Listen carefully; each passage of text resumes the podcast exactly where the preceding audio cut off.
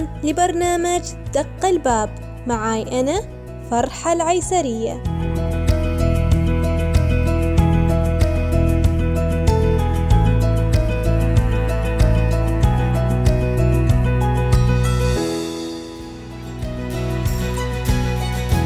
لماذا يقلدون الأطفال؟ ومن يقلد؟ ما هي الأشياء التي تغري الأطفال لتقليدها؟ وما هي فوائد وسلبيات التقليد والمحاكاة عند الأطفال؟ هذا كله راح نعرفه اليوم في حلقتنا. بداية خليني أمسي عليكم بكل خير وين ما كنتم في برنامج دق الباب. تكلمنا في حلقاتنا السابقة عن أمور كثيرة تخص الأسرة وفي حلقتنا لليوم مستمعينا راح أتكلم عن التقليد الأعمى أو بمعنى آخر تقليد الأطفال للكبار. ولأن برنامجنا يدق الأبواب خلونا ندق أول باب ونتعرف على موضوعنا. وفي فقرة زوم تعودنا نسلط الضوء عن مصطلحات الحلقة ونتعمق فيها. تعرفوا أن من أحد أفضليات الإنسان على الحيوان أنه المخلوق الأكثر تقليدا في الكون. هذه هي مقولة أرسطو فيلسوف يوناني وتلميذ أفلاطون ومعلم الأسكندر الأكبر. هذا الفيلسوف يؤكد أن التقليد حالة طبيعية عند الإنسان. وهي صيغة من صيغ التعليم وتطوير المهارات. قلنا طيب يا عم أرسطو الحين جاء دوري عشان أخبرهم بعد إن كثير ما نسمع أن الأطفال يوصفوهم بالبغبغاء في التقليد ولكن البغبغاء يقلد الأصوات مثل ما هي أما الطفل فيقلد كل شيء الأصوات الكلام الشخصيات والتصرفات وحتى ردات الفعل أو المواقف ووجهات النظر. وفي بعض الأحيان يقلد صفات معينة عند الأشخاص وبعض الأحيان يوصلوا لمرحلة إلى تقليد الحيوانات في أصواتهم طريقة سيرهم. فهذا التقليد يعطي الطفل الفرصة لاختيار كل ما هو في عالمه. وما أبالغ في القول أن الطفل بعض الأحيان يطور هذا التقليد ويحط لمسته الخاصة لما يكرر الشيء اللي يعجبه.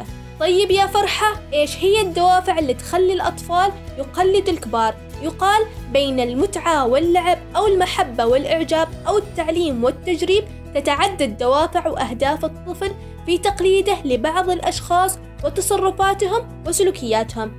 مثل ما عرفنا أن التقليد وظيفة نفسية وعقلية غايتها التعلم واكتساب الخبرات. طبعا الأطفال ماخذين التقليد نوع من أنواع اللعب والتسلية وهذا اللعب يعطيهم شعور بالمتعة وهم يجربوا بعض الأدوار والمواقف والأشياء اللي تعجبهم. اليوم بتكلم عن أسباب مباشرة وغير مباشرة اللي تخلي الأطفال وتعطيهم الدافع للتقليد. راح أبدأ وأتكلم عن الدوافع المباشرة للتقليد. واحد المحبة من أهم الصفات اللي تخلي الطفل يقلد الكبار فالطفل يقلد الناس اللي يحبهم. مثلا يقلد الأم أو الأب. اثنين الاقتداء والإعجاب. بعض الأحيان يعجب الطفل بأحد الشخصيات الأسطورية في برامج الأطفال أو في الألعاب والروايات فيقلدهم بطريقة اللبس أو الكلام. ثلاثة الظهور بمظهر الكبار من أكثر الأشياء التي تغري الطفل. فيقلدهم في سلوك الكبار عموما أو طريقة كلامهم وحتى اهتماماتهم. لو نجي ونتكلم عن الأسباب الغير مباشرة لتقليد الأطفال فالتعليم أهم نقطة يمكن للطفل أن يقتدي بأهله وبعدها يجي الغيرة بناء الهوية الذاتية والبحث عن الشبيه. هذا كله أسباب غير مباشرة يخلي الطفل يقلد الكبار. بعد ما عرفنا كل هذه الدوافع والأسباب تعالوا الحين ندق باب فقرة أسرتي ونعرف دور الأسرة في هذا الموضوع. دق يا باب. أسرتي اليوم راح نعرف من هم الأشخاص والأشياء اللي قلدها الأطفال بكثرة. في المرتبة الأولى أفراد الأسرة أو الأخوة. الأطفال يعتبروهم هم القدوة الأولى لهم. في المرتبة الثانية يقلدوا الأطفال المعلمين أو المدربين. فينعجب الطلاب بهم ويدفعهم لتقليدهم بهدف تقمص شخصياتهم وما ننسى أفراد العائلة مثل العم والعمة أو الخال والخالة وأيضا الجد والجدة. فالأطفال يمكن أن يقلدوهم كإعجاب بهم أو حتى لأجل المتعة. بالمختصر يمكن يقلدوا كل شيء مثل ما قلت قبل شخصيات كرتونية حيوانات مشاهد تلفزيونية وأيضا يقلدوا الرسامين أو طريقة كلام أحد المشاهير. عزيزتي الأم عزيز الأب وكل من يسمعنا الحين. يجب علينا تعزيز علاقاتنا بأطفالنا ونستغل الفرصة ونعلمهم كيف يخاطبوا الكبار. عزيزتي الأم عليش الاشتراك ببرامج التلفزيون أو اليوتيوب أو حتى الإعلانات التجارية؟ اللي يشوفها طفلك. علمي طفلك أن بعض الأشياء لا يمكن تقليدها فهو ما زال طفل في عمر صغير. وعشان نتعرف أكثر عن الموضوع ونعرف سلبيات وإيجابيات التقليد وأهميته للأسرة ودور الأم تعالوا ندق باب فقرة ألو أرشدني ونكلم الأستاذة أسماء السويد وإلى فقرة ألو أرشدني. وفي فقرة ألو أرشدني معاي في الخط مدربة التطوير الشخصي والمؤسسي أيضا ناشطة في العمل التطوعي وأيضا مرشدة أسرية في GATD Academic معاي في الخط الأستاذة أسماء السويد مساء الخير. أستاذة أسماء كيف الحال والصحة؟ مساء النور حبيبة قلبي فرحة. الله يعطيك الصحة والعافية ويجعل أيامك كلها فرحة. آمين يا رب. أستاذة أسماء بداية أستاذة أسماء حابين نعرف المستمعين من هي أستاذة أسماء السويد. أسماء السويد هي امرأة وزوجة وأم وابنة من عشرين سنة تقريبا دخلت في عالم الوعي والبصيرة. وجدت إنه هو السلاح الأول والأخير اللي بنقدر من خلاله نغير بأنفسنا نوع سلوكياتنا الخاطئة ونقاط ضعفنا وكيف نتقبلها ونشتغل عليها وكيف نوعى نقاط القوة ونستثمرها بالمكان الصحيح وانطلقت على طريق الوعي والبصيرة لحتى أقدر طور من ذاتي بشكل جيد وبنفس الوقت ساعد الآخرين على الوصول لرسالاتهم في الحياة. موضوعنا اليوم أستاذة أسماء عن التقليد الأعمى. بمفهومك الخاص كيف ممكن نعرف التقليد الأعمى اللي عند الأطفال لما الأطفال يقلدوا الكبار؟ التقليد الأعمى ممكن نقول هو وظيفة نفسية أو عقلية عند الطفل. طبعا عم نحكي عند الأطفال تحت السبع سنوات أو تحت العشر سنوات. يعني هو وظيفة نفسية وعقلية الطفل بيقوم فيها بغاية التعلم اكتساب الخبرات أو المتعة واللعب عنا أكثر من سبب لموضوع التقليد عند الأطفال. هلأ الفكرة اللي أنت طرحتيها أو الكلمة موضوع التقليد الأعمى هو الطفل ما بيوعى إنه هو عم يقلد بشكل أعمى وإنه هو بيعمل محاكاة copy paste عن الشخصية اللي عم يقلدها أو السلوك اللي عم يقوم فيه. إذا بدنا نقول شو هي الأسباب اللي بتخلي الأطفال تقوم بهذا الموضوع الصراحة ممكن نقول المتعة اللعب التسلية لأنه عم يعطيهم شعور بالمتعة إنه هن عم يجربوا أدوار غيرهم. لما بنشوف الطفل عم يقلد بابا أو عم يقلد أو البنوتة عم تقلد ماما بممارسة بعض الأدوار مثل وقت بتكون ماما مثلا عم تقول يلا قوموا جهزوا الطعام قوموا ساعدوني. لا بقى تبعثروا أشياءكم وأموركم هون وهون. فبتحاول تقلد هذا الدور بطريقة أو بأخرى. أو ممكن يكون سبب التقليد هو المحبة. لما بيكون في عنا شخصية الطفل بيحبها آه، معجب فيها فهو بيكون عنده دافع كتير كبير ليقلدها ليقتدي فيها ويعجب آه، يعني يعبر عن إعجابه بهي الشخصية من خلال تقليده لصوته لسلوكياته لبعض التصرفات اللي بتقوم فيها هالشخصية. وأحيانا للأسف بيكون سبب التقليد لما بيكون في عنا شخصية بيكرهها الطفل. أحيانا بيحاول يسخر من هالشخصية من خلال تقليد بعض النبرات الصوتية أو التصرفات بدافع السخرية للأسف. أحيانا بيكون التقليد بسبب محاولة محاكاة شخصية تعني له بالنسبة آه، يعني بشكل كتير كبير. لما بيكون مثلا عنده شخصية كرتونية آه، معجب فيها أو بطل أو شخصية أسطورية من أفلام الكرتون أو الألعاب فهو بيحاول بشكل كتير كبير إنه يتماهى معها يقلدها سواء بطعامه بشرابه. بوقت نومه بسلوكياته بيحاكيها بشكل كتير كبير لهالشخصية. وأحيانا ممكن يكون التقليد هدفه أنه أنا كبرت. شوفوني. آه، عم يلفت الانتباه لنفسه بطريقة أو بأخرى. آه، يعني عم يحاول يقلد سلوك الكبار آه، سواء طريقة كلامهم أو ربما اهتماماتهم ليبعث رسالة للأهل أو المحيط اللي هو موجود فيه.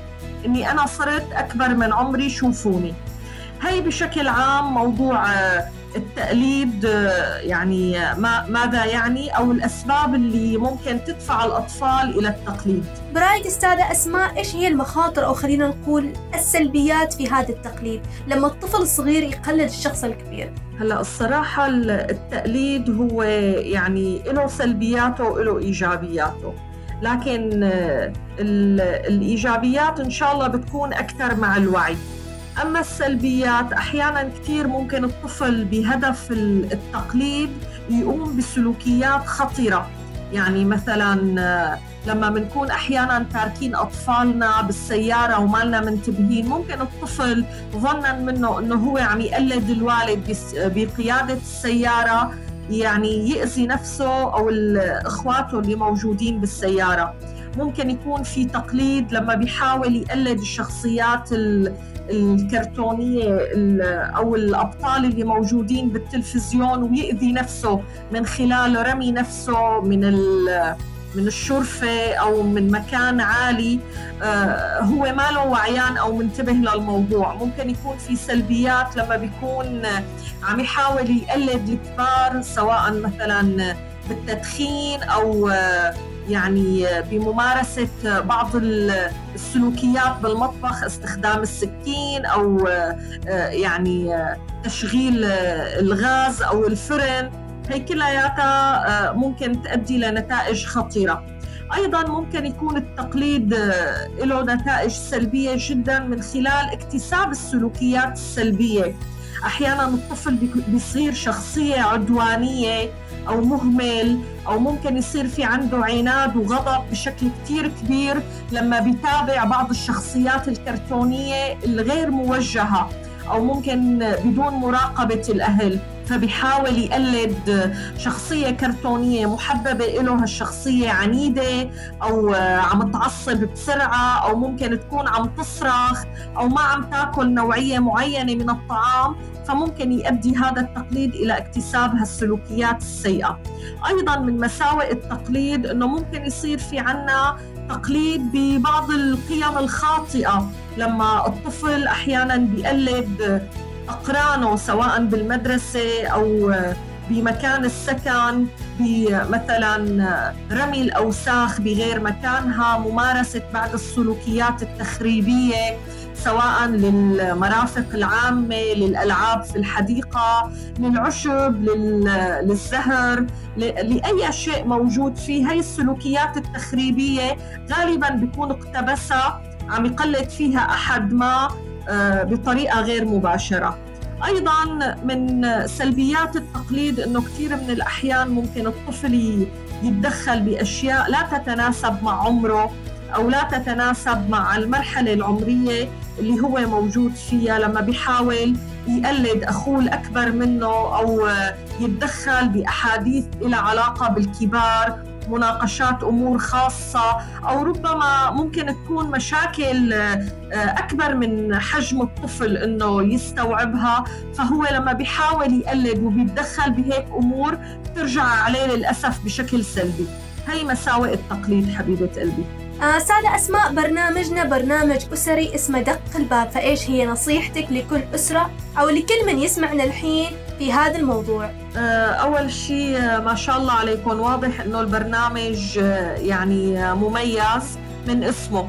الله يعطيكم الصحة والعافية. نصيحتي أنه الأطفال دائما بياخذوا الأب والأم أو محيط الأسرة الصغيرة اللي هن موجودين فيه القدوة الأولى أو النموذج الأول للتقليد أو المحاكاة. فهذا بحملنا مسؤولية أكبر إنه نكون ناضجين واعيين ما هي السلوكيات اللي نحن عم نقوم فيها أمام أطفالنا. ما هي الكلمات العبارات اللي نحن عم نتلفظ فيها أو عم نخاطب فيها بعضنا ككبار. ما هي مثلا البرامج أو المسلسلات اللي عم نتابعها؟ هل في سلوكيات سلبية خاطئة موجودة بحياتنا الأطفال عم ياخذوها منا بدون وعي؟ نحن بحاجة إنه نراجع ذواتنا ونشوف ما هي الأشياء التي يتوجب علينا إنه نراقبها بحالنا. بشخصياتنا لحتى نبتعد كل البعد عن كل السلوكيات الخاطئة اللي ممكن يتقمصها الأطفال أو يحاكوها. وبعدين آه، يعني يصير عنا آه، بحاجة إلى تعديل سلوك أو تدخل أخصائي لحتى نتعامل بالشكل الصحيح مع هذا الطفل.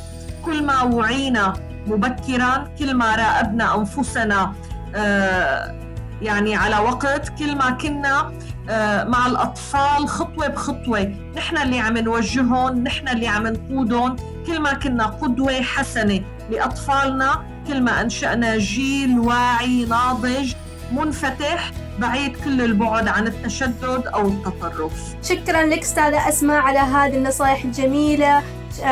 أيضا مرة ثانية شكرا لك على المداخلة الجميلة سعيدين بسماع صوتك في برنامجنا حبيبتي. ربي يوفقك وين ما تكوني ويسهل عليك. شكرا لك أستاذة أسماء. الله يسعدك ويبارك فيك عزيزتي فرحة وإن شاء الله أيامك فرحة وأيام سعيدة للمتابعين والمستمعين. وإن شاء الله بإذن الله تعالى بنكون كلياتنا قدوة آه، كما يجب أن نكون. الله يعطيكم العافية. شكرا لك أستاذة أسماء. شكرا جزيلا شكرا. وفي الختام ومثل ما دائما أقول إن الأسرة هي أساس كل شيء. فيجب علينا أن نؤسس الأطفال ونعلمهم لنثمر للمجتمع جيلا واعيا صالحا في كل شيء. ولين هنا أقولكم انتظروني الحلقة الجاية مع موضوع جديد يهم كل أسرة. دمتم في حفظ الرحمن.